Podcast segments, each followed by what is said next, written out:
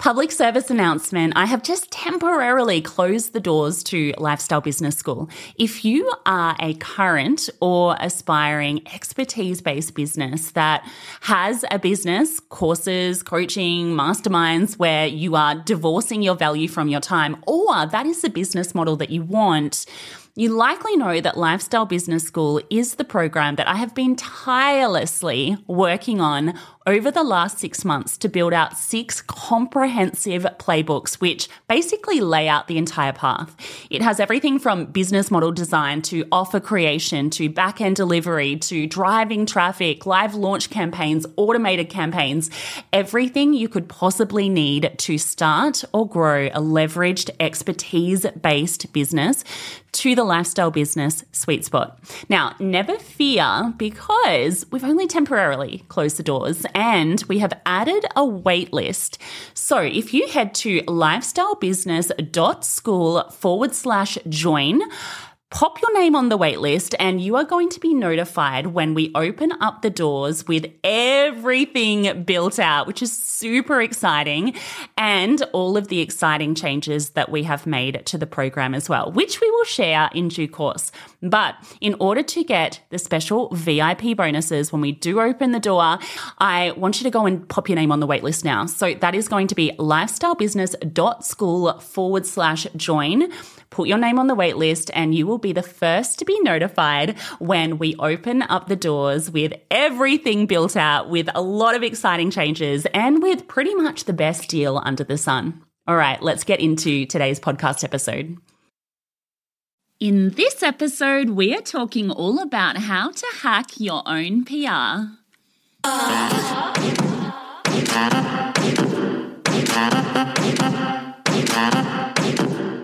If you've got big business dreams, but you're feeling stuck when it comes to all things social media, digital, and content marketing, this is the podcast for you. And if you like free stuff, well, I've got you sorted there as well. Head over to steviesayssocial.com/littleblackbook now to steal my little black book of social media secrets. You're listening to the Stevie Says Social podcast.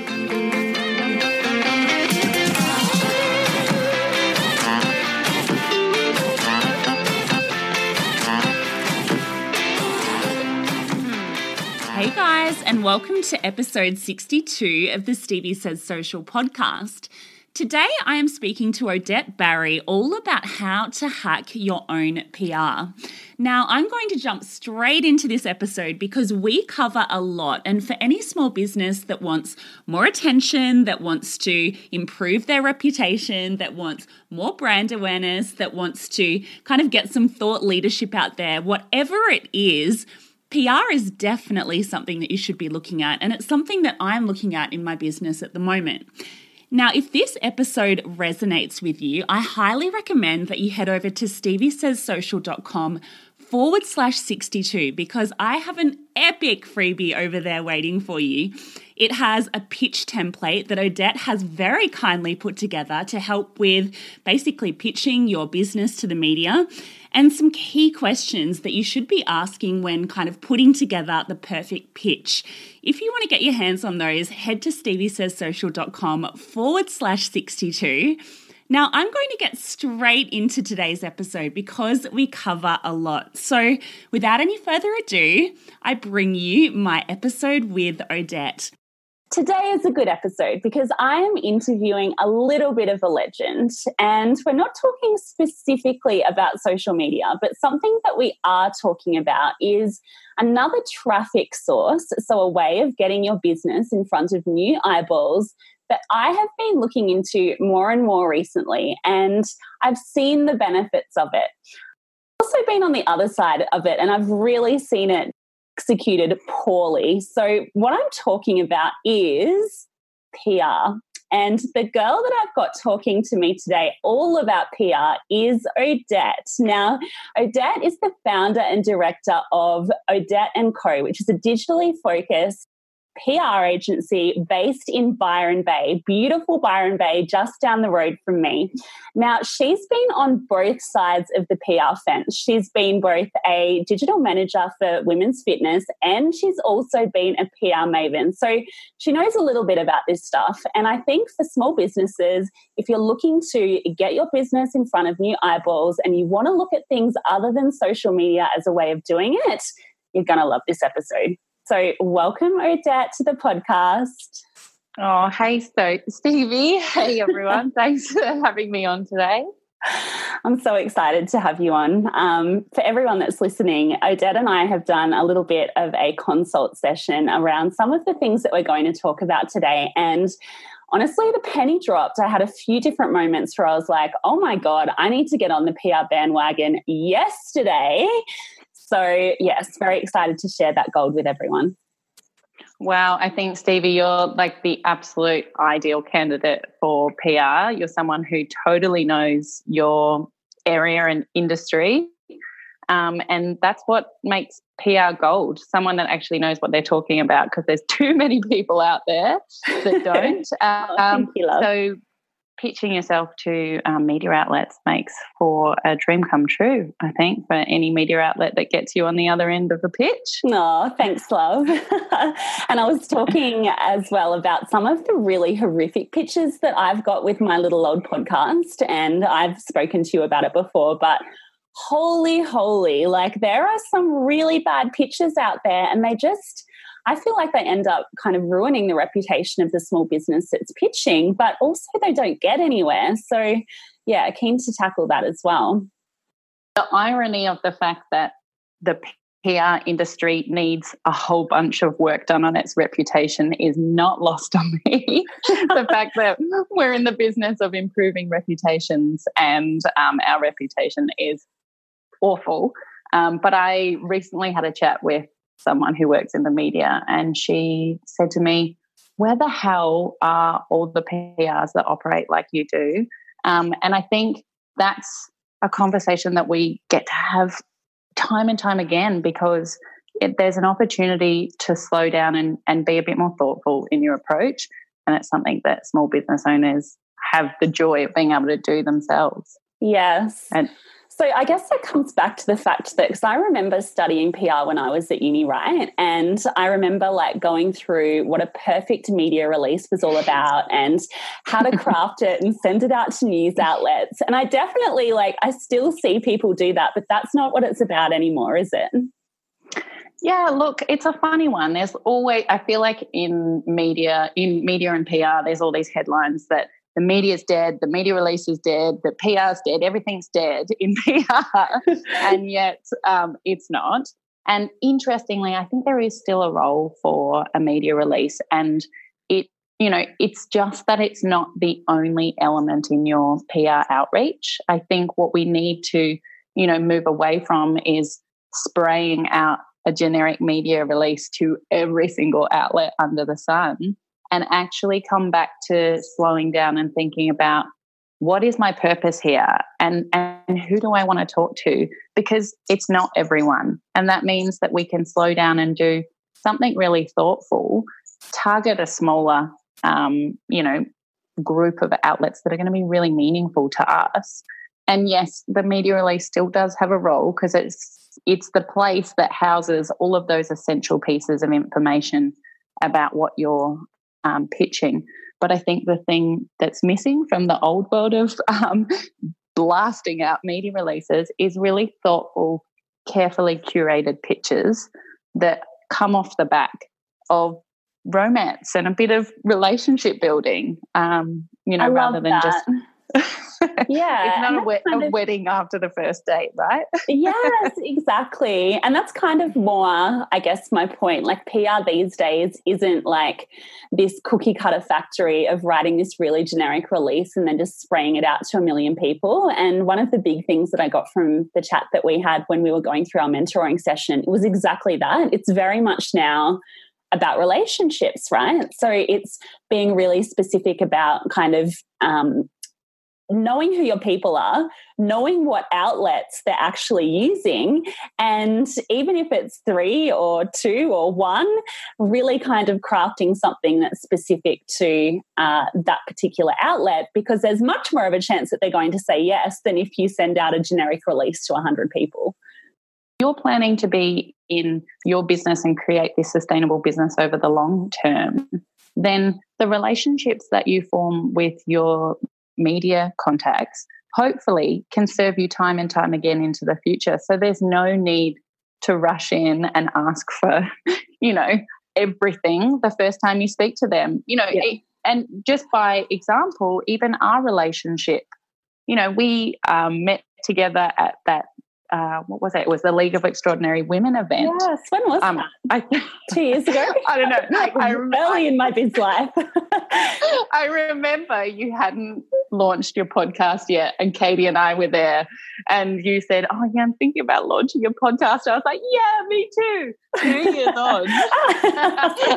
I don't have a podcast, and you are on episode 62. You're killing it. You're amazing. Yeah. So you just have to do 3 episodes a week, and you'll catch up really quickly, Odette. Yeah, I've got so much time, you know me. But the thing is, you know, we've known each other for 2 years, and we're recording this podcast now. And you know, it was a really beautiful opportunity to share something that I love with you, and it came off such a long, beautiful friendship that I feel like we've developed over the interwebs of events over time. And that's what I would say to other people, that, you know, find people that you can connect to and, you know, create mutually beneficial relationships, because it should be about a value exchange with media outlets, right? That you're giving them something that they need and want, that's going to serve their audiences, and in exchange they're giving you eyeballs or earbuds of their listeners that, you know, are going to serve your business into the long term as well. Yes. I love that. And I think it's a really important point. So going back to, and I'll get into all of the questions. I've got a list of questions that I want to go through with you, sort of the formal part of this podcast. But before that, I think it's like a really good point, because the really crappy pictures that I get for my little podcast, and my podcast isn't like a big media outlet, it's nothing along those lines, right? But it's a one-sided thing. So I get these pictures where it's like people are contacting me and they'll use a really generic template, and they'll say something like, you know, I would love to be on the StevieSaysSocial.com podcast, and I would love to discuss XYZ, and I think that I would add a lot of value to your audience. And it's so one-sided, right? Like, number one, I've never heard of you before. We haven't developed a relationship.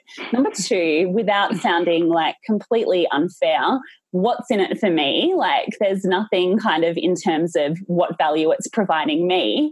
And number three, it's just so generic, you know. It's really, really kind of something that is on my mind at the moment. And I just think that there's such a better way of doing things. Absolutely. I think the first thing, you know, when you get to the ask phase in your relationship, I think the first thing I like to suggest to small business owners is to come in with some observations of the fact that you know why this person's interesting, not that you just generically love them, because that's a broad sweeping statement that I would tell my son or my husband or my dog. But, you know, come in there and tell them exactly why they're meaningful. I was just working with a client earlier today, and she's had 2 mentoring sessions, and she read out her first engagement email to this journalist. And I honestly nearly wept with joy with how intimate and thoughtful it was. She, you know, had made references to 3 or 4 different articles this woman had written previously, and pulled out insights that had really resonated with her.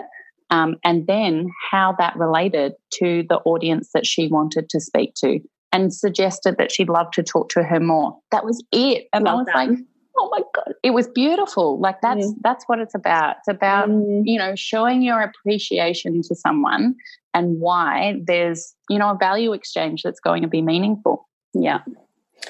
Okay, so let's talk about first formal question of the podcast. But the media landscape. So what I really loved when we were going through our mentoring session was when you were talking to me about what is going on in the media landscape at the moment. And obviously that has a big impact on the way that you pitch. And the penny dropped for me when you kind of mentioned this. So I'd love you to run through basically what we ran through around that. Yeah, certainly. Look, I think there's been, you know, major changes in the media landscape over, you know, the last 5 and 10 years and probably before that. And one of the major drivers for that, unfortunately, is something we're contributing to, and that's social media. So social media advertising budgets have taken a lot of the advertising budgets that were previously existed in print and even in digital. They've gone over, businesses are paying to reach their audiences through Facebook ads or Google ads. And that money coming out of the media outlets has meant that there's fallout, and that is that journalists don't have jobs anymore. And it's such a sad situation for the media landscape. There's some, you know, media outlets that are really innovating and finding ways to create gated content that's of higher value or subscription models. But the reality is that so many media outlets are constricting the whole, I think it was, it's reduced by 4.7% over the last 5 years. And, you know, Sydney Morning Herald has fired a quarter of its newsroom, and Fairfax let go of, you know, a bunch of local mastheads, ABC, you know, losing jobs, Pacific getting rid of some editors. It's like it's across the board. But then at the same time, there's this emergence of these amazing little niche outlets. And the cool opportunity there is that instead of blasting out to massive outlets that, you know, maybe a small percentage of the audience really mattered to you, you can find these cool little niche outlets like podcasts and blogs and other digital platforms that have 100% of the audience that totally matter to you. So it's been a massive, massive shift in terms of the landscape.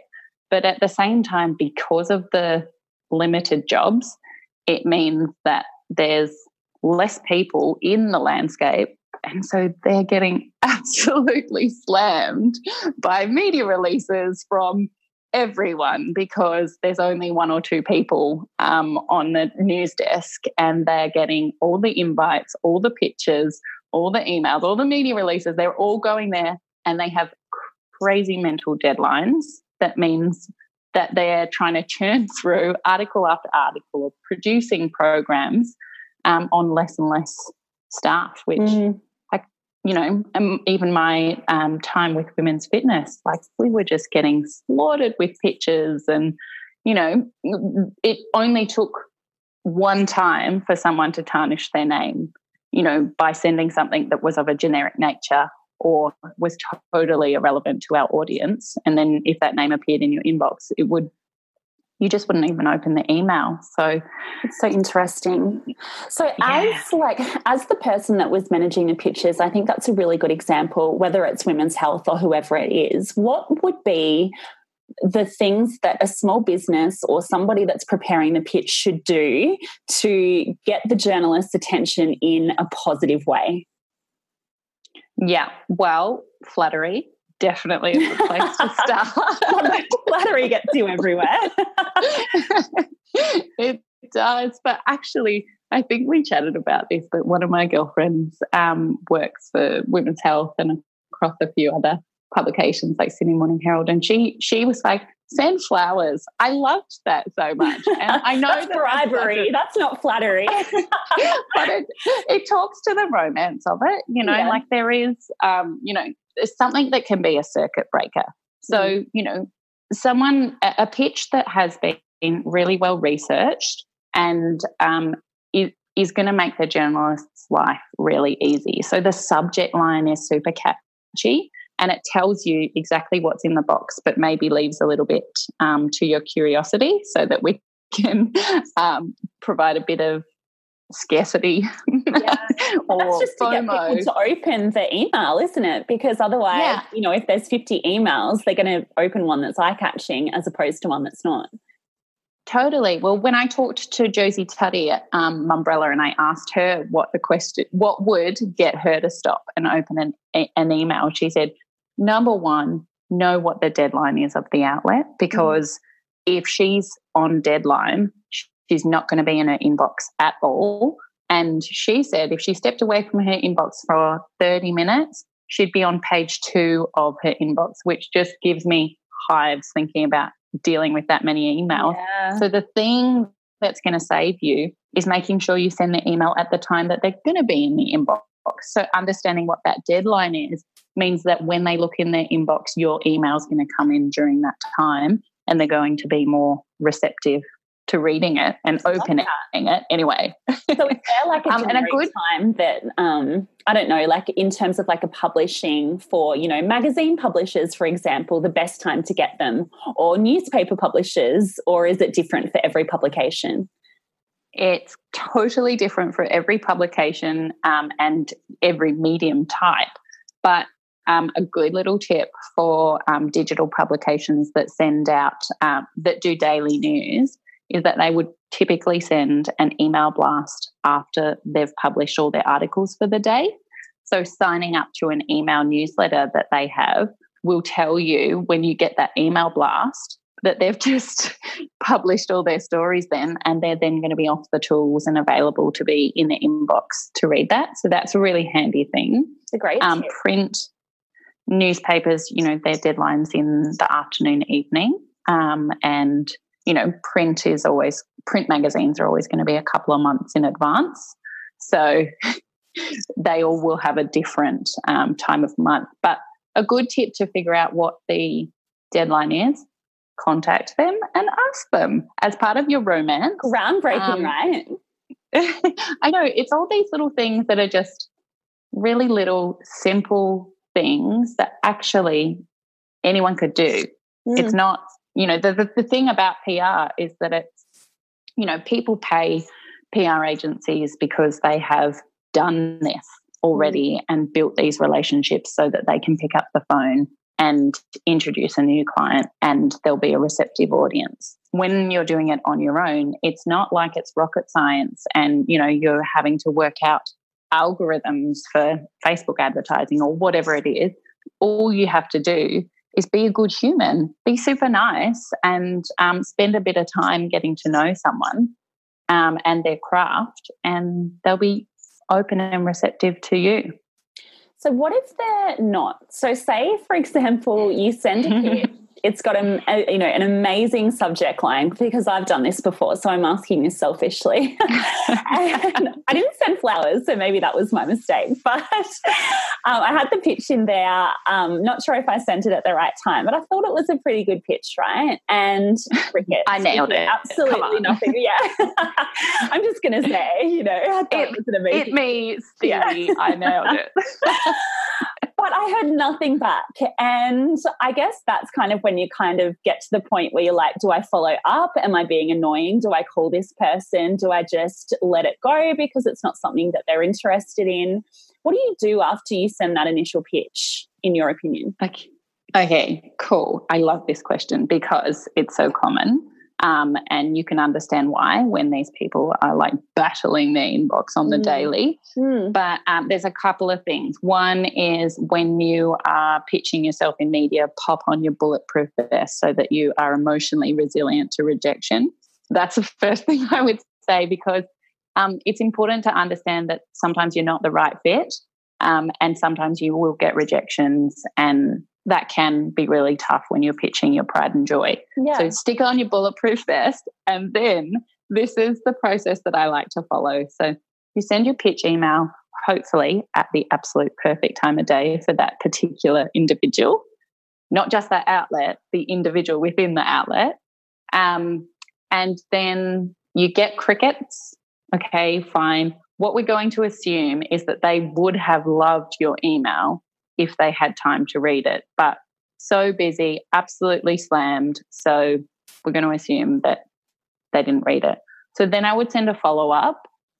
And what I would also assume, or I would just recommend putting a couple of different alternative angles in your follow-up email, just in case they hated the original pitch. You're going in with some alternative angles that you could talk about. So we're giving them the benefit of the doubt. When do you send the second email? 1 week later, I would say. Okay. 1 week or more. I wouldn't do it before then. Okay. So you send your follow-up email and then they come back and they're like, oh, gosh, I'm so sorry. I missed your first email. Well, and then you've nailed it.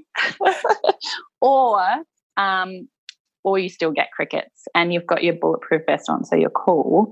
So then I would wait 1 or 2 days again from that second email and then pick up the phone and try and give them a buzz. You know, every person, journalist and beyond, has a different preference for talking on the phone. Not everyone loves it, and a lot of journalists absolutely hate phone calls. Do you think it's some generational thing? Like, do you think that, I don't know, I feel like my generation is like phobic to the phone, does not pick it up. Absolutely. Yeah. Yeah. And I talked to Josie Tutty about this at Mumbrella, and she was like, I definitely think it's a generational thing. She thinks that the younger journos are terrified of talking on their phones. Like, I've even got staff members that work in PR that won't do their pitching with me in earshot. Yeah. And I just think that's hilarious. It's like, I can help you if you let me hear. Like, yeah. You know, but then the older journos often love a chat because that's where they can unpick and find the story or the angle. And often when you get them on the phone, it's the most fabulous time to fast track your relationship building, because you can ask them about their work or give them that feedback about the article or ask them what they're doing on the weekend. Like, it's that beautiful time to really extend beyond that immediate value exchange and start building rapport. So taking a step backwards, where do people find, because you said that you need to have the right publication and then the right person, right? Yeah. So where do people find the right person? Because I think this is the big benefit generally of working with a PR agency, is they've got these like pre-existing relationships. And, you know, like, say, for example, I decided that I wanted to send a pitch to XYZ magazine because I think that it's a perfect ideal client. How do I find the right journalist to send it to? And then how do I find their email details and their phone details to follow up, you know? Yeah, this is when, like, it sort of it bleeds into slightly creepy and, you know, sleuthing territory. Yeah. Look, if you don't have a media database, which quite likely no one has access to that outside of the PR landscape, but I would start my investigations at, I think I said a newsagent. I think it's a great place to start, in picking up magazines and flicking through. Open the masthead and you'll find all the contributors to that publication in there, and then pick up those names and start keyword searching them online. And this will be, you know, a lot of sleuthing, and sometimes the email addresses are really well hidden, in which case then I would be starting that romance of commenting on all of their articles on the outlets, so that in the comments section, so that your name is beginning to be visible to them, because they will read the articles that they publish and the comments that appear on there. And then it might be that you then take your stalking to the next level and you go and connect with them on LinkedIn. And, you know, when you send a connection request on LinkedIn, you have an opportunity to send a little message in there. For, like, the love of God, do not leave that empty. That is your opportunity to tailor what it is you wanted to say. So that's where you can comment and flatter on the recent article or coverage that they have published and written, and then you know, I think there's a limited word count on there. So be brief and get to the point, and send that connection request there. Often then once that connection request is live, you've got a two-way conversation happening. Twitter is amazing. I think it's one of the last and only, I'm talking for Australians, I think it's a little bit different for Americans and things, but really Twitter's only used by media publications, I swear. Yeah. I think it's massive for news and academics, science world, right. Twitter. Yeah. But, yeah, most journalists I know are on there. It's a great way to tailor your news funnel. Yeah, it's a goodie. But, yeah, I think keyword searching the person's name once you know who has written, you know, the article, and also keyword searching their email address. Sometimes you don't a lot of because the media landscape is so fragmented, a lot of journalists write across several publications, and so they're freelancers and they then have websites that have portfolios on them, and they have contact vehicles through there, whether it's a contact form or they'll have their email address listed. That's cool. I guess that brings me to my next question a little bit in terms of what it is that you actually... So we've got the... email, we've got the potentially we've found the journalist details, we've got to get them interested. Like the next kind of logical thing for me, what I'm thinking out loud is like, what are the different options then for how you pitch them? Like what are the different types of PR that you can get? So what I was thinking was like, for me as a social media person, right, if I contacted somebody on LinkedIn and they were, for example, a commentator in the social media space, they would want someone that could comment regularly on topical social media things, right? And that would be one sort of approach in terms of pitching. What are the other kind of different types of pitching that you would recommend that a small business potentially look into? Yeah, sure. So there's a couple of different things, and understanding your outlet and what they accept is really helpful, because there's a lot of ego in the media landscape, and I think, you know, we see a lot of that because it's quite a hierarchical structure in terms of, you know, layers within organisations, but I think also because so many reputations are made and broken through the media landscape, there's a lot of ego that comes from that. So that leads to the fact that you can suggest that you can contribute content, and in the media landscape that's called opinion editorial or op-ed, and that means that you are supplying written content that's published in that masthead, but as written by you. And then the other side of that is suggesting that you're available for interview. So in which case you would, you know, say that you're keen to chat about a certain topic, and then you'll have a, you know, pre-record. It might be for radio or TV or whatever it is, or it might be that they take that information away and write up an article that you'll feature in. Then for product-based businesses, there's more about submitting, you know, imagery of the product to be featured in, you know, product features, for want of a better word, but, you know, showing highlights of the different seasonal trends or, you know, what's new, what's hot, and gift guides is a massive opportunity there as well. So for every major event, Mother's Day, Father's Day, Christmas, Easter, most publications will release a gift guide, in which case pitching in to with your product, high-res, deep-etched, so with a white background, and a combination of in situ and on the white background is really helpful, with some great descriptions of your product. So they're kind of the key areas that I would say make sense for small business owners.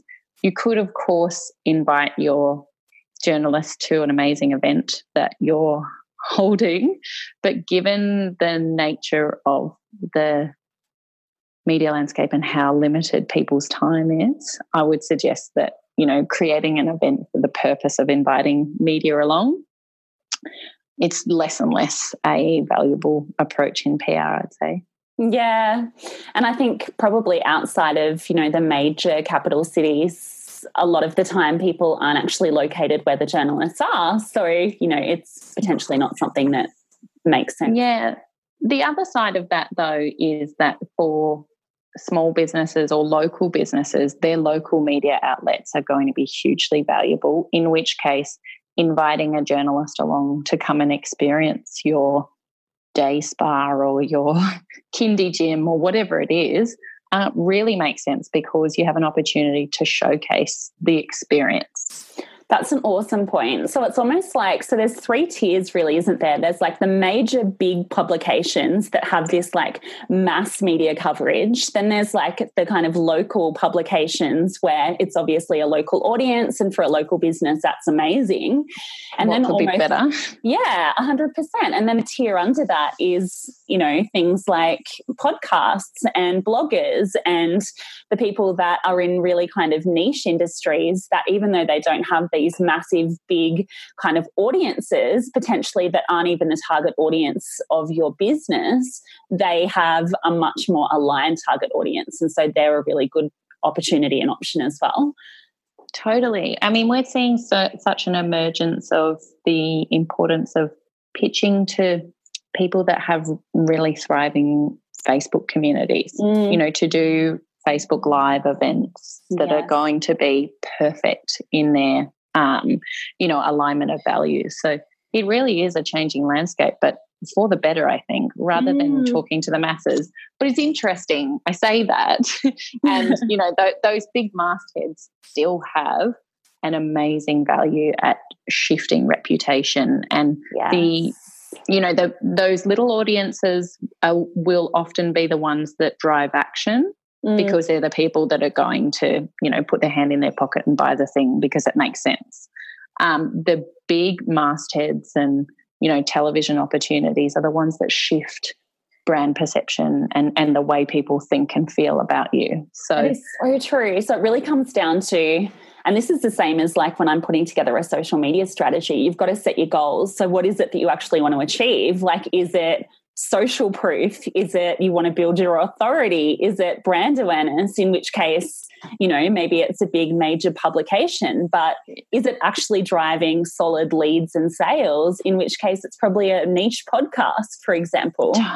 Totally. And even little things like understanding, you know, whether you want to really drive action or whether you want to change the way people feel about your product or brand. It may have emerged in one sector and you're bleeding into a new sector, in which case your whole campaign might be about just changing or educating a customer about what it is. Yeah. So I love the nuances of PR. Nothing gets me more excited than seeing coverage and just seeing the transformation in brands. On the weekend, I actually was chatting with a girl in one of our workshops, and she had just been crowdfunded herself to get to New York Fashion Week. She had appeared, her clothing was worn by a model at the Met Gala, or no, it wasn't at the Met Gala, sorry. It was at the Met Ballet. Is that the thing? I think it's the worst example ever. Worn by a model to the ballet. And so it was, the photos were taken, it was published in Vogue, and she had, you know, she was like, oh, the stylist put the dress on backwards. And I was like, yeah, but did it appear on there? What were you trying to get out of it? Like, what did you expect to happen? And she's like, oh, well, I just wanted, you know, eventually for this to be perceived as this, you know, really high-end couture brand. And I was like, well, whether the dress is on backwards or not is not really going to matter. What matters is the fact that you're associated with a masthead like Vogue, you know. So that's not something you can measure right now. That's something that's going to build over time. And often, you know, you'll speak to people and they'll be like, I just don't understand the value of PR. I don't know. You know, I didn't see leads immediately. And you're like, well, how do you measure a change in perception. Unless you do a survey before you begin of everyone, impossible, and then do the same later, it is going to be tough to measure, but it'll be in those conversations you have when people say, oh, I saw you in this or saw you in that. You're doing amazing things. It's so true. I couldn't agree more. And I've actually got a really good example. Like, I was on my business coach's podcast last week, and I got really immediate leads and sales from being on his podcast. Then, and nobody knew about it. So, you know, like, it's not something that my family knew I did or whatever. Then I was your ideal customer. Yeah. I love that your family is where you go. Well, no, the reason why I say it is that then I was on, so the Channel 7 social media segment that I did last week, which was obviously like a national thing, and zero like direct leads or sales from it, but the perception that it gave to, the reason why I say my family is that they were like, my God, you were on TV. And I'm like, I've done, like, it's just the weird, it's the weird things that they bring up anyway. But that's the thing. It really is that transformational shift that people just have. We have so much trust in traditional media. Like, it's unbelievable. When Facebook was dealing with the Cambridge Analytica and the mass departure of users from Facey, where did they go to communicate to the people that left? To billboards and traditional media. Like, it was hilarious to see that the guys that robbed all of the money from traditional media had to invest back in it to communicate with the people. Oh, I love that analogy. That's so true. I actually noticed that, and I thought it was so interesting because it really is that kind of changing the perception of the masses. Yeah. Yeah, it was a vote of confidence for traditional media. I really liked it. Yeah, super interesting. Okay, so we have covered a lot, and what I'm guessing is that for a lot of the people listening, they're like, cool, PR sounds amazing, but where the bloody hell do I start? If you were a small business that was thinking, okay, cool, potentially this is a traffic source for me. I've just been posting over and over on social media. I, you know, am going to continue with that because it's important, people, but I want to try something else. I'm out. Yeah. Whoops, cancel the call. Where do people start? Like, so where do they actually go? Okay, cool. I actually want to I want to hack my own PR. I want to give this a go, and I don't want it to be a full-time job. I don't want to hire someone. What do you recommend that people do? Is there kind of a step-by-step in terms of where do they start, and what are maybe 3 steps that they should take in order to try and secure one piece of really valuable coverage aligned to whatever their goals are? Okay, so 3 steps is going to be tough. All right. You can have 5. Okay. So the first thing would be know what outlets matter to them. So the way to check that is, 1, go out to your customers and ask them what they read, what they listen to. Ask people. We're crazy, right? Yes. We've gone back to that weird, like, super, super boring advice that is actually pick up the phone. If you have a repeat customer or someone that you, you know is really aligned to your brand, pick up the phone and speak to them and ask them what they consume. Then the next layer, I would say, is go to the news agent. I know it's weird. Pick up some magazines and have a look what they're talking about. If you're not near a news agent, you can go on to magshop.com.au. They sell subscriptions to magazines. They also have all of their magazines online split out by interest area. So it's quite valuable for you to be able to find that.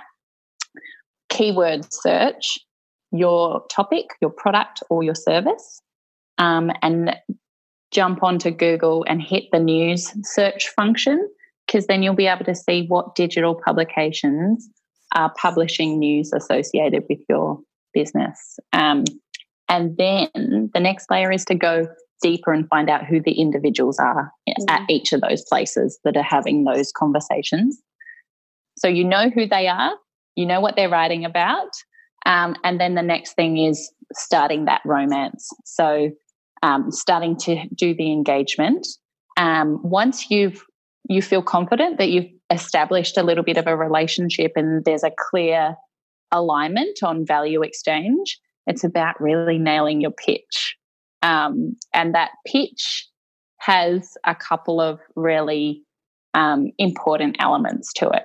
I would say, A, it's got that fabulous subject line that's going to catch the attention of the journalist. But the other thing is really making it clear, I think, of really thinking about the storytelling side of media, the fact that it's not an advertorial, it's not an ad, and it's not a marketing vehicle. This is you're giving information to an outlet for them to include in their framework of communication, which means you need to think about what's really going to connect in there. And often the thing that we humans crave and seek in media is connection and emotion and, you know, things that are curious and unusual or interesting. So finding a way to weave your story into those elements is just going to be, you know, it will just push you so much further up the inbox and be. But often I find a really good way to create a connection into your business is to talk about your why. Often that why has a really strong connection that other people are going to be interested in those outlets. So thinking about the moment that your life was changed and why you came up with your business, or perhaps it was, you know, it's how you tell your story to your friends or pals, as opposed to how you would pitch it to an investor. You know, thinking about that as being a delineation. Yeah, that's so interesting because that's the sort of content that works on social as well. That really kind of like the why, like, you know, the story behind the story. Why do you do what you do? Why are you so passionate about it? What's your mission? What's, you know, yeah, it's interesting that you say that because it's all aligned. Right? At the risk of, you know, repeating a phrase that goes around the interwebs nonstop, it's that Simon Sinek's, people don't buy what you do, they buy why you do it. Yes. Yeah. You know, it really comes down to the crux of it. So being able to speak to that in your pitch, I think, is pretty key. That doesn't need to be telling the whole story. It's just, you know, linking in a sentence or two that really inspires a bit of emotion. So including in that pitch, I would also be really thinking about who my pitch is going to and what that outlet's tone of voice is, so that you can structure what you send in a way that's going to be meaningful and look like it fits in that outlet. And what else are we putting in our pitch? A bit of a why your business relates to that outlet. You've got your flattery in there. It's just going to be a couple of paragraphs. It's not an essay. You want to make this easy for the reader. But then, you know, you have to think about what the angles are that relate to your outlet. So you're looking at, you know, I guess we want to create a bit of FOMO, right? There's, you know, if we can make the pitch that you're sending time sensitive, then it's going to inspire action. So if you can link to a current headline or something that's trending or a major event, like I think when we chatted about this, like Marie Kondo or the royal baby, or if it's around grand final, you know, those kinds of things, whatever you can tie it in, it means that if they don't cover it now, it's forever lost, well, until next year or when the next baby arrives. Yeah, but it's like it's kind of that urgency, like you've got to kind of get in now, but then also the scarcity, like we're offering this to you, like this is, you know, something that you can take up, and it's that FOMO if they don't. I like that. Totally. And I think also showing the gravity of what it is that you're talking about. So if you can contextualize your pitch, your product, your service to a bigger conversation, then it just shows that it's relevant to that outlet. They're already talking about it. Here's a different lens on it. Here's my argument, or here's my take on it. I think, you know, it makes it a lot easier to get a story across the line. But I think we often plan a PR campaign as well around an events calendar, that exactly the same kind of calendar that your membership crew would understand with planning social media content, that being aware of health awareness days or major sporting events that affect your customer, you know, it makes it a lot more relevant. And I think also the other thing with including in your pitch is just making sure that you have a couple of different angles in there, so that it's, if one didn't work or wasn't as amazing as you thought it was, having a couple of bullet point alternatives in there. That's cool. And I think, like, you can do that really quickly. Like, you don't need to write two separate lots of essays for two different angles. It can just be, you know, like a couple of sentences and then an alternative, you know, so that it's brief, it's to the point, but it's still giving them a couple of options. Yep. Yeah, totally. I think like 2 or 3 paragraphs is plenty, but what I would like to start with is doing that 1-page story on yourself, like a really long bio that just goes end to end, and then you can just pinch 1 paragraph or 2 paragraphs that's relevant to the angle that you're pitching. So it might be that for this particular story, you're pitching to a legal audience, in which case you're going to ham up your legal experience and your time working in that, so that you have a relevant link. And then for another outlet, you're pitching on social media, so then you talk more about your experience working in social media and less about your time in legal. Yes. But I find doing that that extended bio in the first place makes it a lot easier later. Certainly, and especially when you see a headline, you know, you're just on the train on the way to work and you see a headline and you're like, oh, that is so relevant to me. It may be a massive change came out about the algorithm. You already have this bio sorted, and all you need to do is add 1 paragraph. Love that. That is awesome. Thank you so much, Odette. I feel like all of this information is going to be so useful for people that are thinking about, number one, I think it's inspired people to give it a go. And then I think the people that are actually, okay, cool, I'm ready and raring to go and I'm actually going to do this, I think it's going to be really helpful in terms of giving them a practical roadmap. So thank you so much. My pleasure. It's so much fun talking about what I love. And I think there's no one better than small business owners to pitch their story. So good luck, guys. Now, we've got a present for you guys. If you head to steviesayssocial.com/62, Odette has put together 2 amazing little pieces of golden nuggets when it comes to PR. Number one is a bit of a pitch template. So if you're kind of like, great, I need to write a pitch, where do I start? There is a little bit of a template in there, and also a list of questions around actually finding out what your why is. So I know that when people kind of, especially in relation to social media, talk about, okay, you need to know, you know, your business mission and your why, and you have no idea where to start, a few little questions around that. So head to steviesayssocial.com/62 to grab those. But if people want to find out more about you, where would they go? Oh, yes. I am, of course, on Instagram, Odette and Co., or one word, and that's Odette. I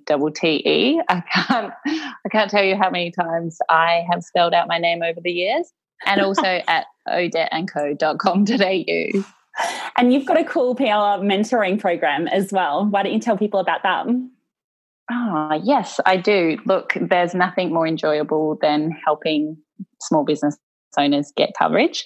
And I put together an 8-week program that helps walk you through these core steps that I've just really chatted with you about today.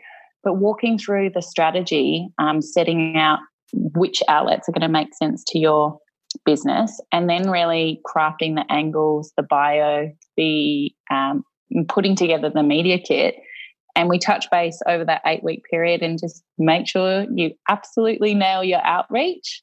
And you can register online on my website. Awesome. Thank you, Odette. Thanks, mate.